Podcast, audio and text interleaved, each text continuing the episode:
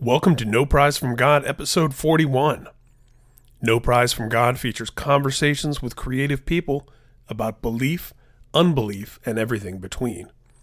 I'm your host, Ryan J. Downey, and my guest this episode is Karl Sanders, founding member, vocalist, and guitarist of Nile.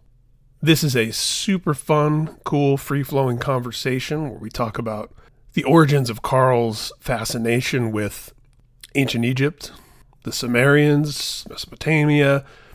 We talk about his meditative and transcendental solo work. We talk about several of the books and ideas that shaped him and get into a bunch of sci fi, H.P. Lovecraft, Frank Herbert, some of his recommended starting points for the different themes and ideas explored throughout his impressive catalog over the years. Really, really loved this conversation and hope to have him back in the not too distant future. You can keep up with the podcast at noprizefromgod.com, find all the socials there. You can keep up with me at ryanjdowney.com. And remember, the best way to support the podcast is to go into Apple Podcasts or Spotify, whatever your preferred podcasting platform is. Write a nice review, leave a five star rating. Those really do help in terms of visibility and making people aware of what we're doing here. I know I say this all the time, but I really am committed to, at least spiritually, which seems on brand with this podcast, getting these out more consistently, more often. I really am in love with this podcast in particular. And I think there's so many great conversations to go back and listen to if you are hearing this episode. Maybe it's the first one you've ever checked out. I definitely recommend diving into the catalog. And it's one of the things I really appreciate about this format and something I've tried to do with the conversations I'm having here and with Speak N' Destroy, my Metallica centered podcast, and Pop Curse, where musicians talk about movies, is I'm really trying to have conversations that are evergreen, that uh, aren't necessarily tied to a particular album release or tour or film or, or whatever it is that the guest is working on but more just, you know, things that will resonate and have some relevance long term. I think this is one of those conversations, and I hope you will enjoy it and agree. So here it is my conversation with Karl Sanders of Nile. This is No Prize from God.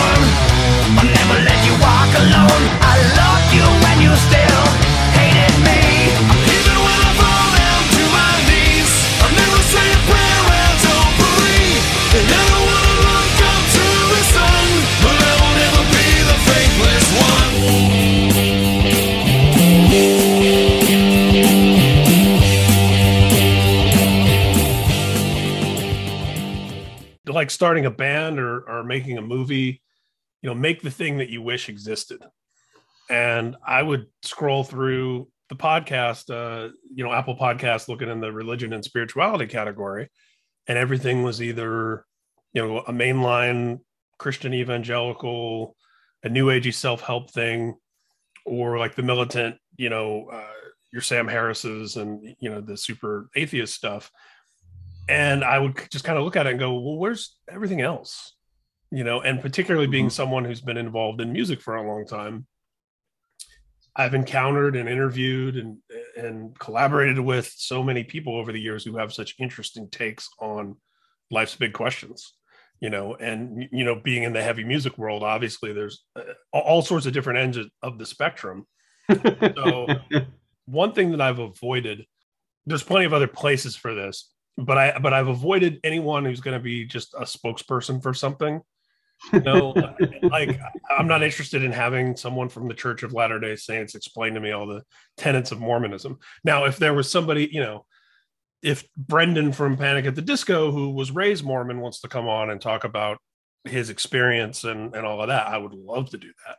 But you know, right, having right. sort of like that, that's a profound difference right there. Right. When you have somebody just giving you the bullet points, and that, and that goes across the board, whether it's you know, Church of Satan or take your pick. I just find it rather boring if someone's going to just sort of throw talking points around because to me it's just more of a conversation. So don't we get enough of that already? Yes. Know? I'm very fascinated to speak with you as someone who's followed Nile for a long time, and uh, this this will this will put us in the time machine. But the first person to turn me on to, to Nile was Gordon Conrad. I love Gordon Conrad. yeah. What a what a fabulous individual. Uh, so I'm endlessly fascinated, not just on the wealth of knowledge and interest that you have in different traditions and historical things, but also where that came from and how that began. So if you could take me all the way back to young Karl Sanders and uh, kind of what you grew up around, what you know, your parents were church going or or what you know, just sort of what your first introductions were to the larger ideas of life and death and what it all means and and then where your own interests got peaked? well, um, my mom was religious, and my father wasn't. Um, my dad loved to read. He had an incredible library. Um, he was also a movie buff, right? So his ideas about things were completely different than my mom's ideas. Um, uh, because my mom, uh, you know, her idea of religion was uh, very strict, right? Well, my dad's ideas about the nature of the universe, you know, were more in line with Frank Herbert um, and Dune. Yeah. Than you know my mom's ideas of Christianity. So, you know, my, that's that's where things started leaning. You know, my dad had this bigger idea of you know our place in the universe, and it had nothing to do with whatever they taught you in Sunday school. Um, that was always more interesting to me. Was much bigger picture, and I still kind of feel like that today. You know, I think a lot of the religion, the options that we have available to us are, are very I don't know, they're restrictive by nature. Science fiction is, is much more possible to find an interesting path. Because, well, or any any of the things we choose to believe in, actually anything that we can say this is hard and fast science. Yes, this is true. Yes, this is not true. Uh, so if we're already in the realm of fantasy, Let's go big. Let's make it more fun. yeah. Uh, which which is you know kind of how I gravitated you know to the Egyptians, the Sumerians, because you know what? When those guys did religion, they imagined big. they didn't have just one god; they had a thousand, right? And if you got a thousand gods in your society, then you know you're probably pretty accepting and live and let live. You want to worship this guy in this town? That's okay. We'll go to this next town. They got another patron god. You know, okay. Yeah. Do you remember what your first exposure was to the Sumerian stuff, the Egyptian side? How you, how you first got interested in reading about it and uh, well, my dad would watch all these big epic flicks, you know, Ben Hur, Ten Commandments, Land of the Pharaohs, Sodom and Gomorrah, anything, you know, that had to do with history. My dad would watch it and rewatch it. So that was kind of it. That that was the basis of a lot of things, like how I like looked at music, like you know, because there's always incredible soundtracks to all these big epic hmm. films. So, you know, that's kind of where I'm coming to music from. You know, telling that big epic story. Yeah, Nile definitely has a a, a cinematic quality to it that hmm takes you on a journey and, and is immersive in the way that a film score would be. I love that immersive journey. Um, the the Saurian albums do that in another way. They do it in a in a quieter way. Uh, but it's very similar. It's still very, you know, cinematic. You put it on, you can close your eyes, and your mind will let you journey to vistas unimagined. And in a lot of ways, those journeys that music can take us on is what a lot of these faith traditions are trying to do, you know, whether it's through hallucinogenics, whether it's through deep meditation, mm-hmm. prayer, you know, different rituals, whatever. A lot of that is to sort of escape the physical and get into some kind of metaphysical, mental, spiritual, a different place. Um, It's the same Some people have said that uh, the Saurian albums uh, require no life-ruining hallucinogenics or affiliations with, you know, astral cults. You know, uh, there was there was a comet thing uh, a few years back, um, where a bunch of people took uh, vodka, phenobarbital. They believed that there was a spaceship in the trail of this comet that was uh, this was like 1991, 93 Was this the so. Heaven's Gate people? Yes, Heaven's Gate. Thank With you. Nikes? Yeah. Right. Saurian albums let you do all this stuff without requiring. yeah. Without the without the ritual suicide part. exactly. Yeah. It's safer. Yes, certainly safer. I mean, and that goes for I, I have sort of a philosophical view on extreme music and culture in general, where for all of the fingers that get point, you know, think back to the PMRC days where it's like this is gonna do this is gonna cause this to happen. My argument was always, no, this is preventing that from happening. like I get to go listen to Slayer instead of like, you know, attack a classmate. this is this is good. You should be glad It is Slayer's good. here. You know? We have to have healthy outlets for natural aggression because if you don't let it out, it will come out in some way that's potentially not helpful to human society. Um, just the nature of having society means that you know people have to curb their natural violent urges and tendencies. You got to have that under control. So, you know, traditional sports and stuff, you know, that's one way people do it. You know, but what if you're not a sports guy? Mhm.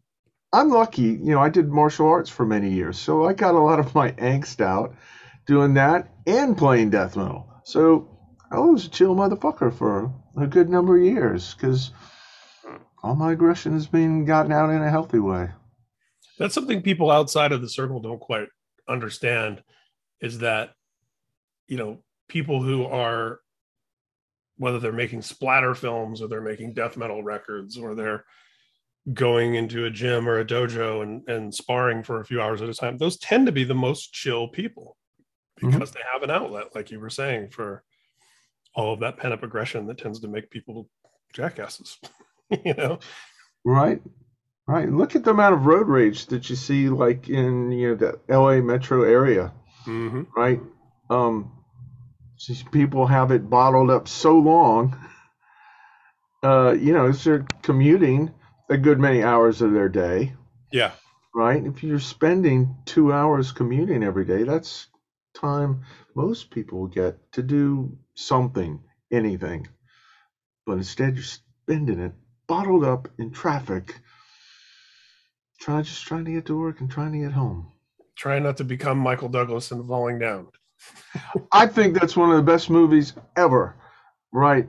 I quote it all the time. Uh, Yeah, I love that movie.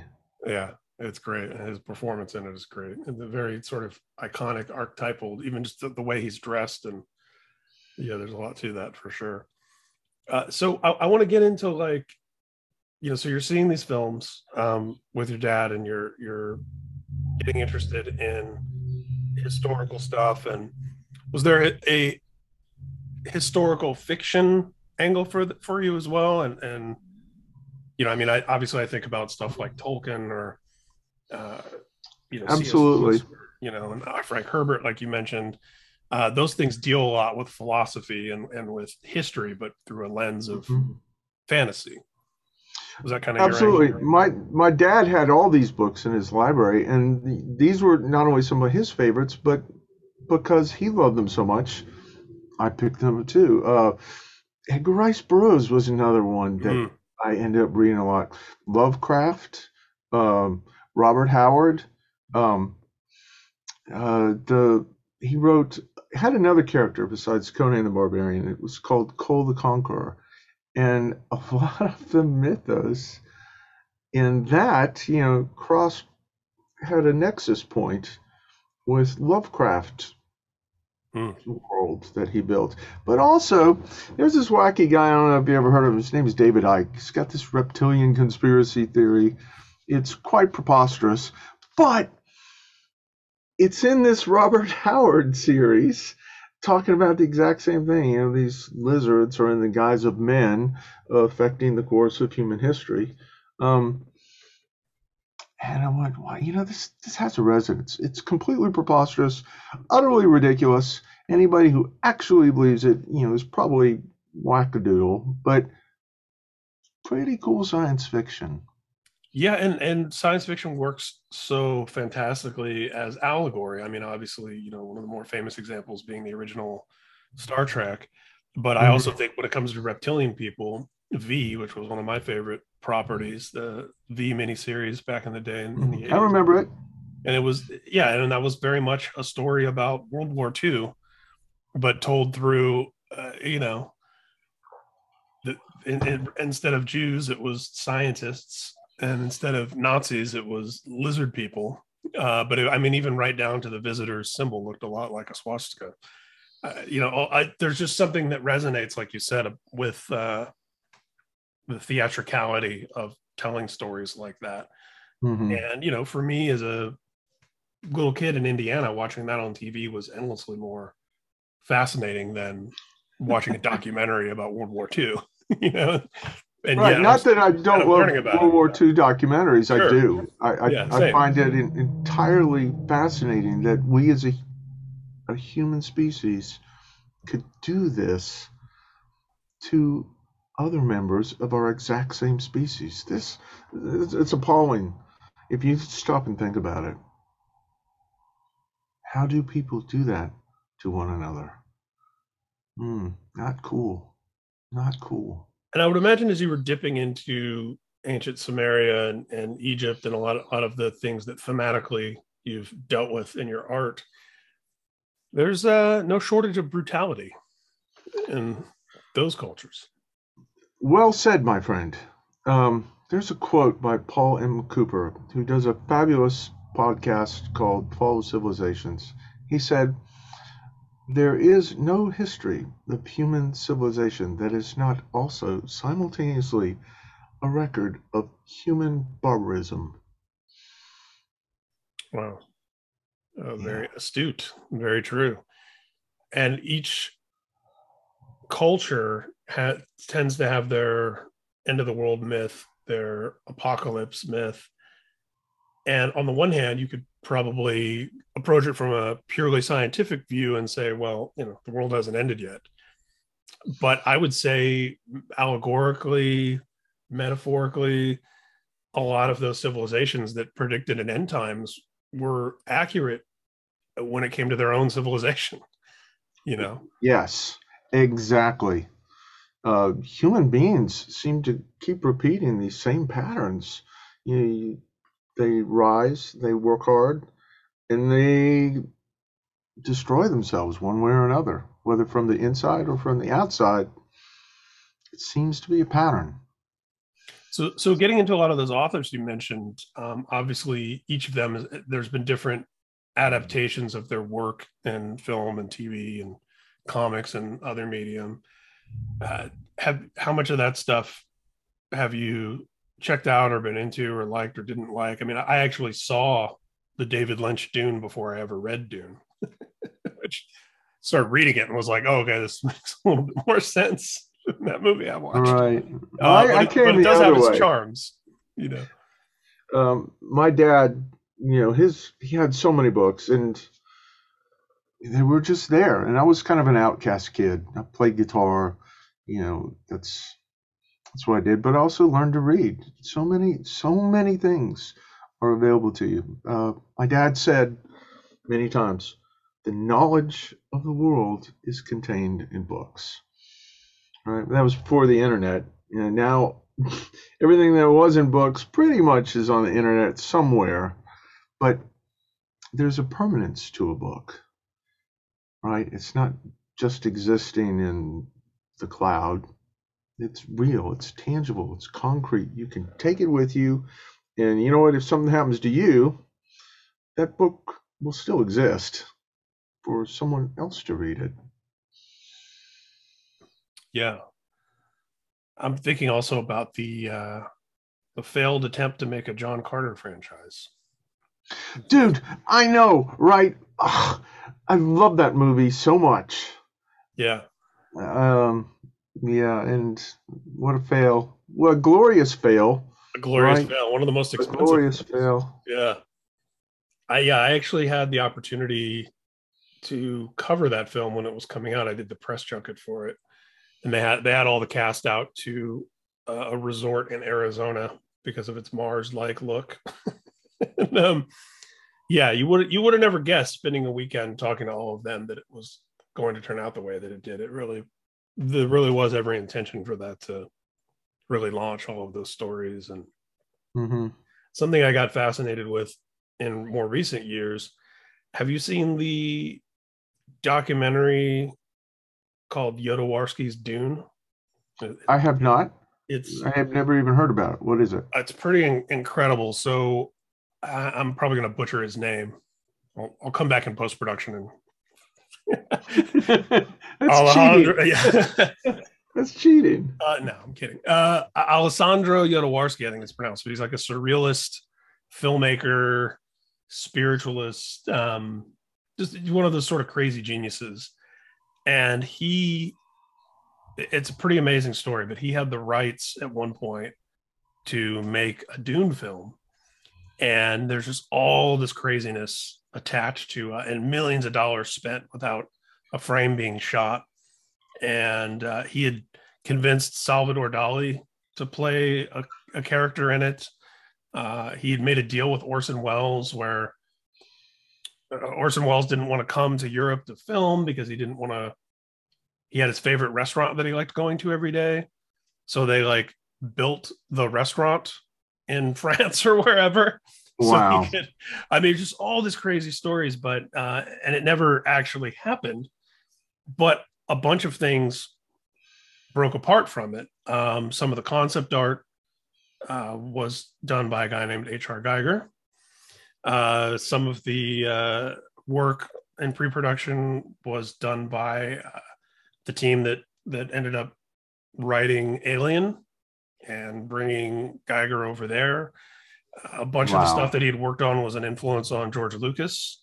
There's a lot of things they show in the documentary where they're like, "You like this from Star Wars? Look at this concept drawing from Jodorowsky's Dune."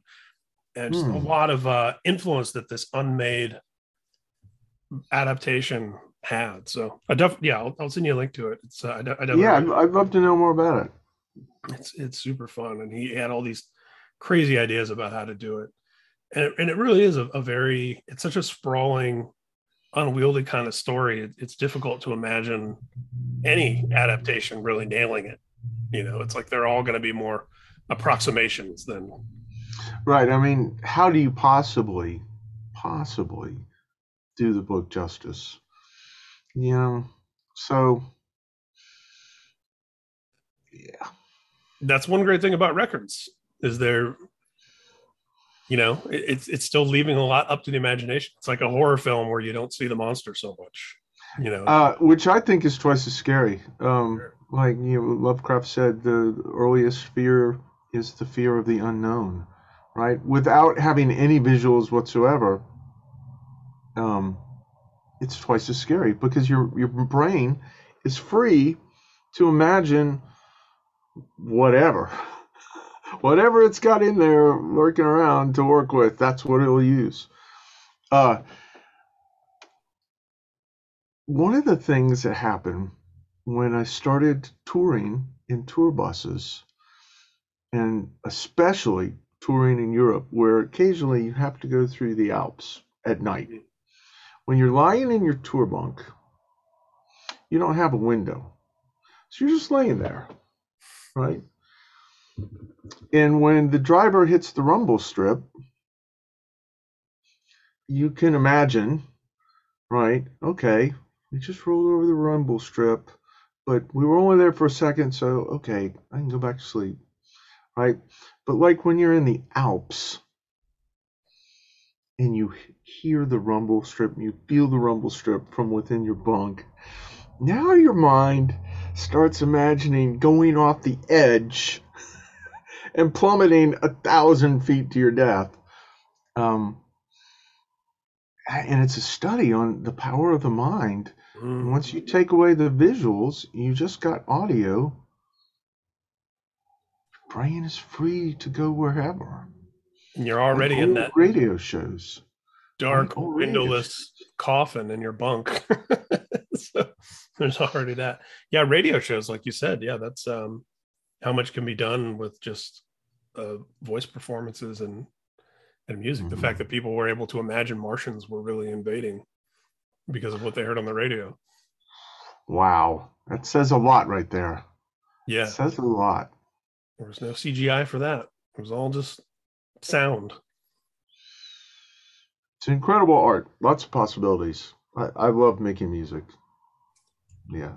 so as you form this idea of you know how of exploring these different themes uh, with a band. What were some of your guideposts early on in terms of uh, you know books that you went to or people that you talked to or things that you studied?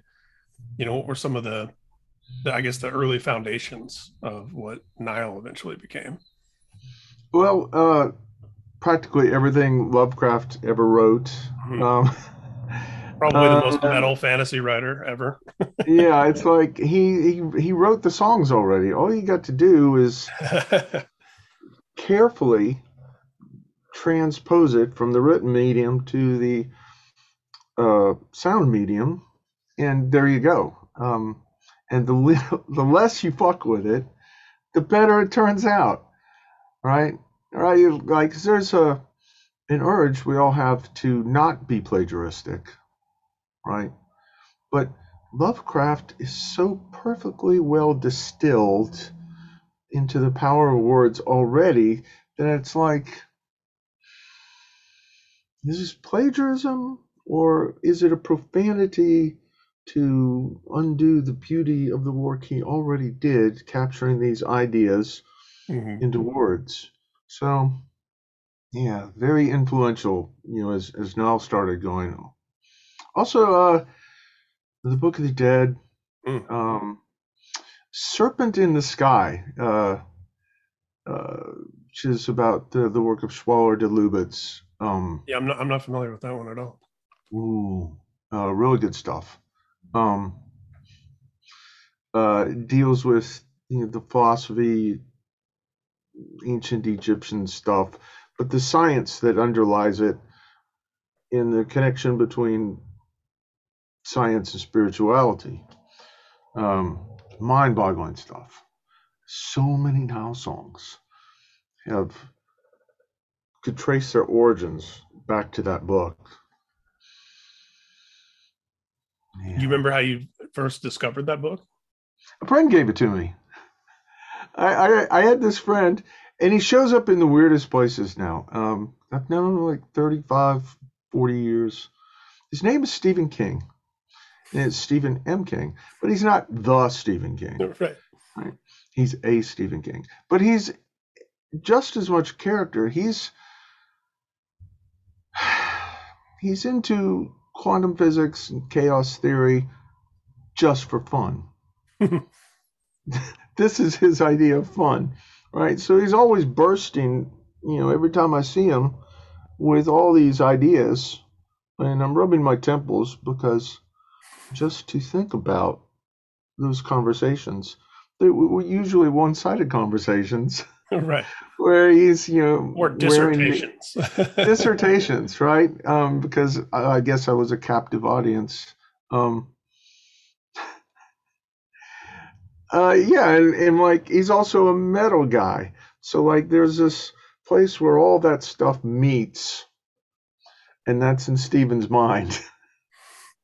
uh, yeah, he gave me this book, and, and I got to admit he was absolutely right. Uh, this was exactly the kind of thing that I was looking for in early novel because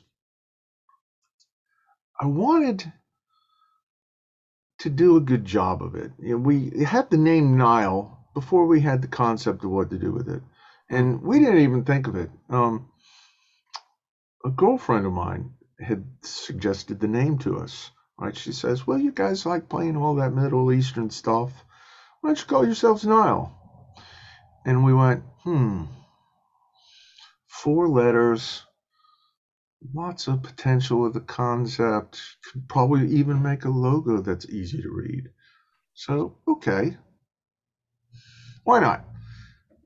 Well, after like six months, I had an epiphany where one morning I got up, was in the bathroom, looking in the mirror, brushing my teeth, shave my face, looking in the mirror, and I thought to myself, you know, if I were a listener, I heard a band called Nile what would I want to hear from a band called Nile? And I went, well, that's a big concept. Big, big concept. Like, you know, Tolkien big, right? That big. Like, uh, you got a whole world to, you know, invent and exploit. And because it's 4,000 years ago, there's not only a wealth of material to work with, but there's also enough room to take artistic license all day long. And who's going to argue with you? Anybody that might argue has been dead for 4,000 years. so, okay. All right, here we go. What could we do? That's great. There, yeah, there is a lot of room there that's left unexplored. And when you think about the iconography of, you know, Christopher Lee as the mummy and the the Hammer horror mummy, or I mean, you know, the, the little just touches of it we've gotten in pop culture. There's still so much more beneath the surface. So much more. Yeah, literally and figuratively. There's so much, so much more buried, so much lore and, and yeah, and so much world building to do. Uh, what would you suggest uh, for someone who's a casual has a casual interest in that stuff and wants to go deeper. What, what are some directions you would point someone in? I mean i'm sure it probably happens to you with fans all the time where they're like i love all this egyptian stuff. Like what do i do? Mm-hmm. how do i find out more? Well it, you know there's so many different angles to approach it. You know are you looking for mythology? Are you looking for history? Are you for archaeology? You know political studies? There's so many angles to approach it from most people start they just pick up a copy of the book of the dead and go mm-hmm. okay here we go. But that usually kills people right there you know because it's um a lot of mysticism that's inexplicable that like what the fuck does this mean? Right? So you know I, i'd say for someone who who wants to get uh, you dig a little bit in and be entertained, go to YouTube. Just type in ancient Egypt. Have at it.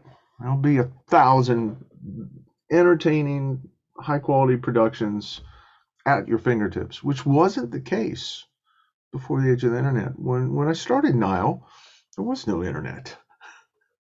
So every everything that I did, you know, was going down to my community college, which had uh, T1 access to all the other universities, where you could read all kinds of stuff about anything, whatever it was. So that's what I did. And I would print out stacks and stacks of paper every day. They'd see me coming. They'd go, You know, you really should bring your own paper, young man.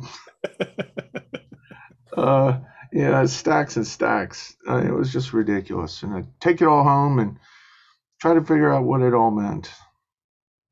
Yeah, there was a great essay from the comedian Patton Oswalt in Wired magazine, probably 10 or 15 years ago.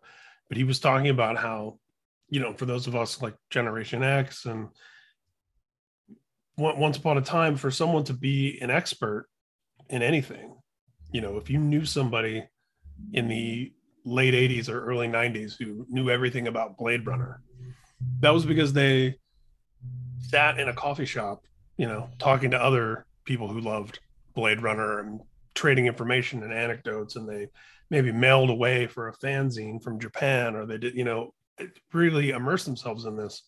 Whereas now, if someone wants to know about Blade Runner, they can go on Wikipedia and read all the major story beats and maybe watch a YouTube video that shows you the climax, and then suddenly they know all this stuff that would have been like very difficult to get a hold of previously. And there and there's some there's a, a blessing and a curse there because there's uh, obvious advantages to having so much information immediately accessible to us but there's surely something lost when it doesn't require the kind of study and effort and experiential you know lifestyle thing that it used to think it's the valuation you know hmm.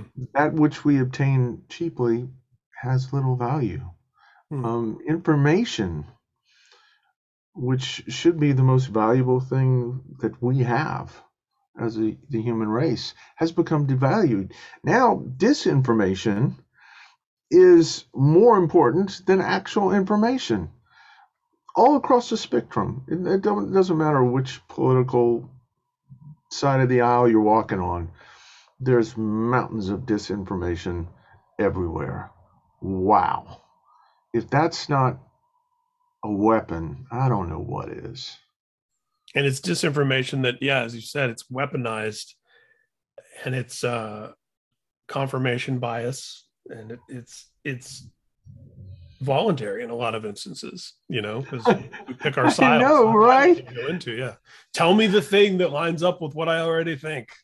Yep, sounds good. You know. Oh, yeah, yeah. Yeah, we could talk on that all day. Um, the poison that we're all ingesting. What does what do the ancient Egyptians or the Sumerians have to teach us about this current cultural moment? What, what, what would they make of all this? These would be chaos times, hmm. right? Um, the Egyptians, the ancient Egyptians, were all about the order of the cosmos and preserving the order of the cosmos. There's the way things were done, and that's the way you did them. And that's what kept things going sustainably. You know, as a civilization, it's got a, a run of a couple thousand years.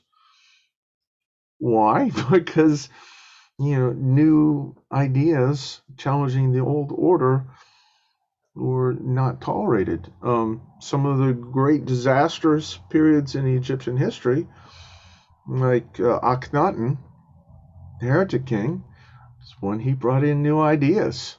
Ooh, bad. Um, so when I think of that, I think, wait a minute, wait a minute, you know, is that the way we should live? Well, no, shouldn't we be open to new ideas? Isn't human progress and going forward, you know, because we're open to you know, new science, new technology, new ways of thinking about things, right? Shouldn't that be the way forward? But the ancient Egyptians, that's when they fucked up. That's when they went astray. So can humans beings be trusted with knowing stuff and understanding stuff? Because it seems like we understand a little bit and then, like children, buck everything up. It's almost a parallel there with the Garden of Eden story.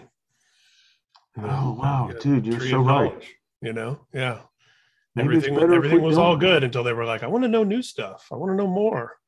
and everything fell. Yeah. That's a lesson that keeps repeating.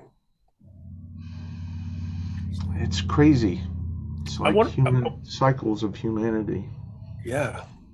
Uh, I wanted to ask you also about, you know, particularly with the the solo stuff outside of Nile, which you touched on, the all the, the different instrumentation, the cultural richness, whether it's Tibetan or Arabic or you know Persia, ancient Persia, you know Egypt, all these different um, eras that you've drawn from.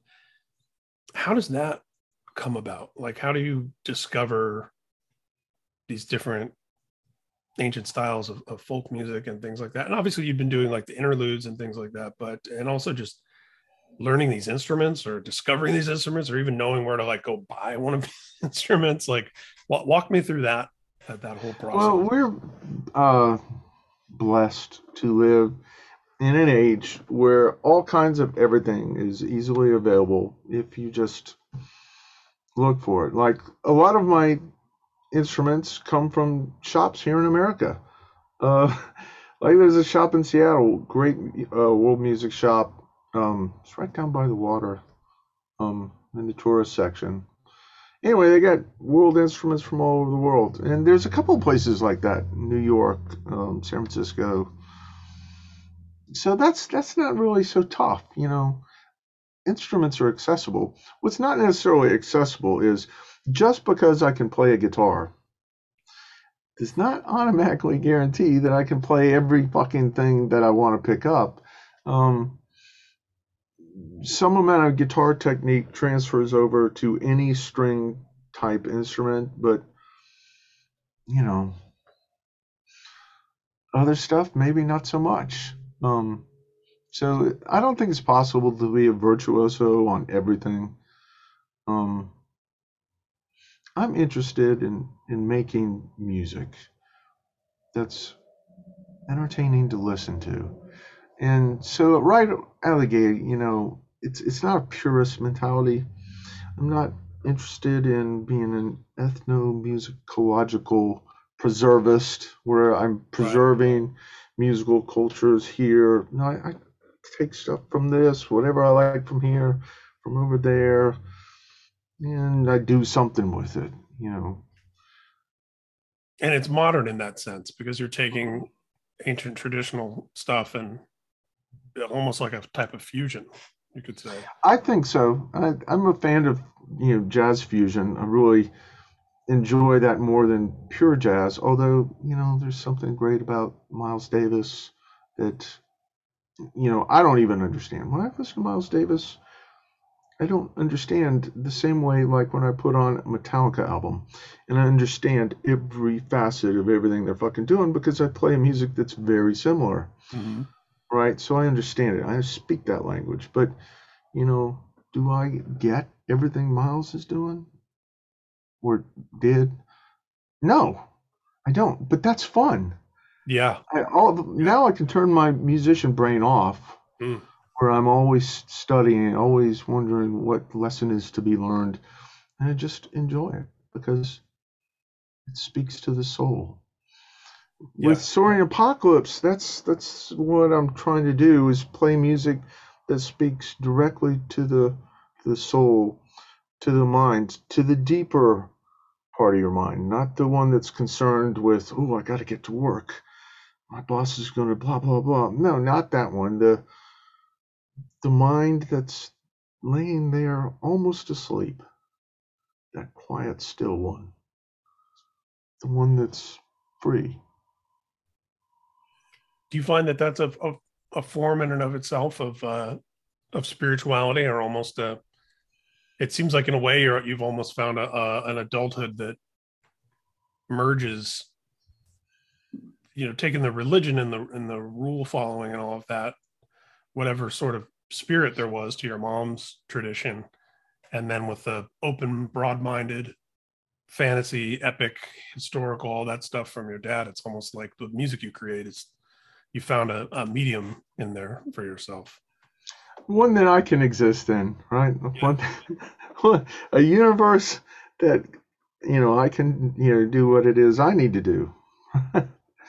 uh, I'm reminded of uh, one of the songs on this record, "The Evil uh, Inherent in Us All," comes from uh, a night in Cairo where Nader Sadek had taken me, Derek Roddy, Mahmoud Geseksu, and my wife Michelle, taken us to a performance of North African voodoo exorcism music. Wow. Right? And he explained, dude, it's not like exorcism like you Americans understand, like The Exorcist. This is music where they drive away evil spirits with overwhelming, uh, life affirming, positive spirit music. So I went, okay, right. You know, I've always loved African percussion because it's rhythmically mind blowing.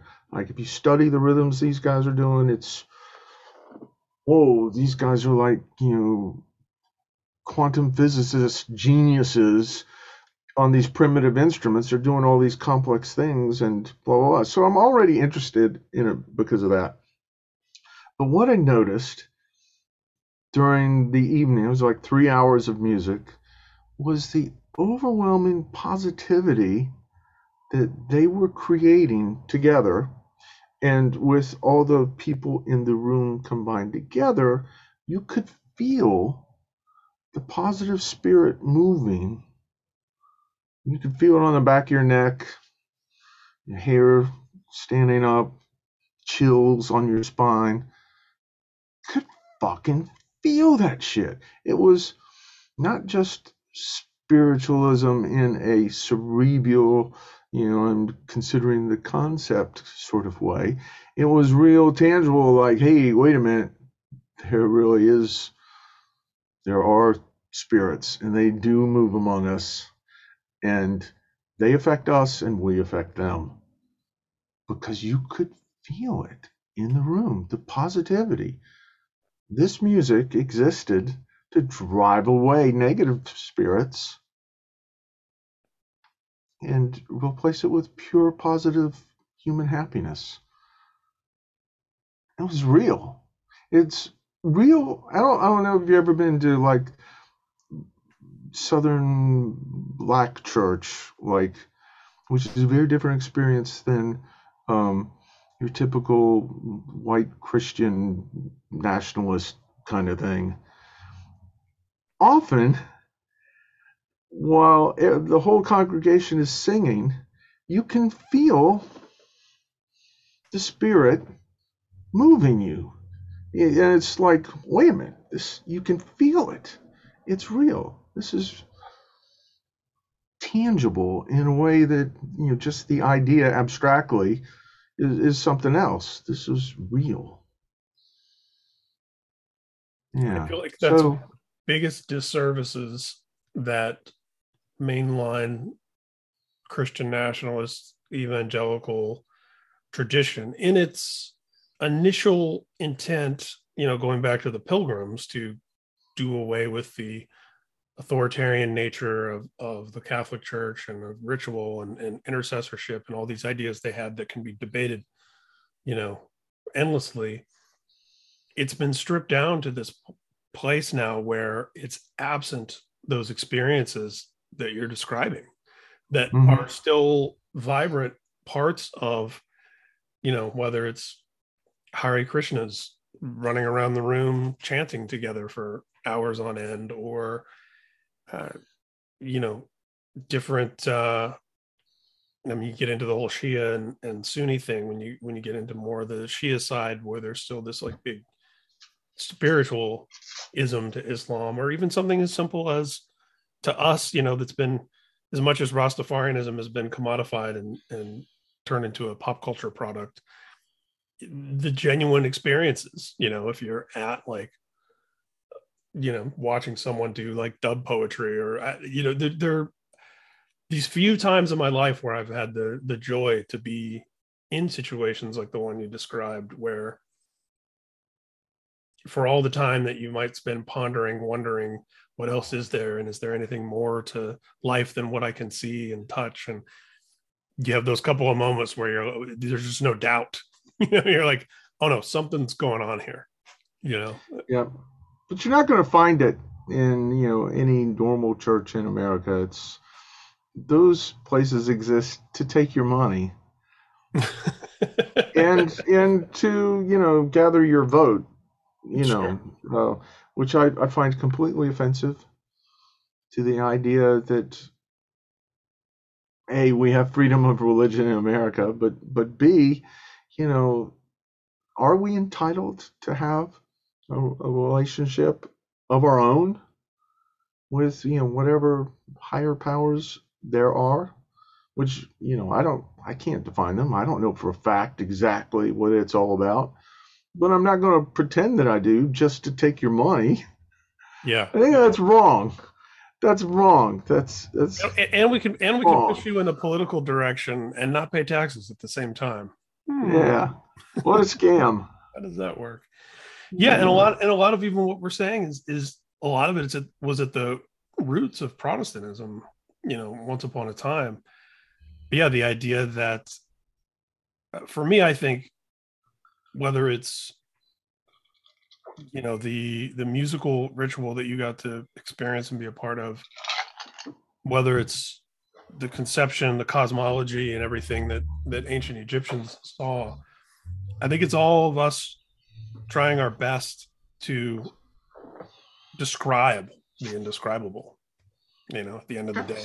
And and, that's that, and that's way of saying it. and if you look at it that way then it's then it's fun like you know taking us all the way back mm-hmm. to the beginning of the conversation. It's like it's it's fun. And I, and I've, I've often wondered i had this conversation with a friend of mine recently where you know we we we grew up in in the west and we we learn about ancient cultures and we we scoff at uh, you know saying we broadly, you know, at the oh, they used to believe that thunder was Thor smacking his hammer, you know, and, and kind of roll our eyes at how silly that is.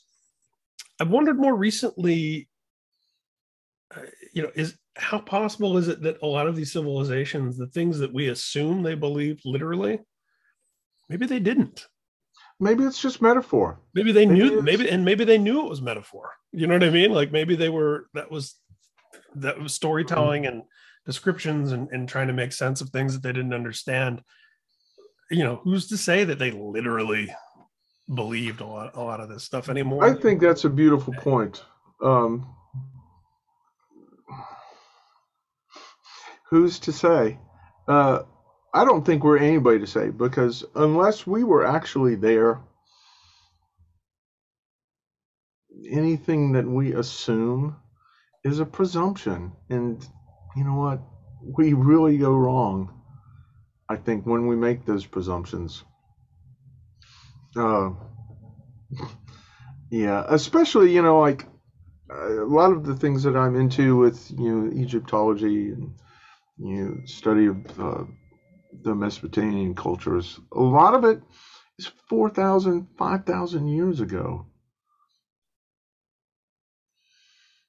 you know, we're going just from what got left behind. That's that's a small percentage of how those people actually lived, what they actually thought. And if you judged us in our era of what we leave behind, wow, that would that would be that would be fucked. It'd be very damning for us. Mm-hmm. that's all they knew of us. That's yeah. what we left behind. Uh, well, Karl, this has been super fun. I, uh, be happy to have you on again and, and dig even deeper into this stuff. Uh, but for now, yeah, I'd love to, Ryan. Yeah, you turned out to be such a great guy. I really have enjoyed our time together. Likewise, likewise. Thanks so much, man. Well, um, on to your next one and uh, keep in touch. Thank you, Ryan.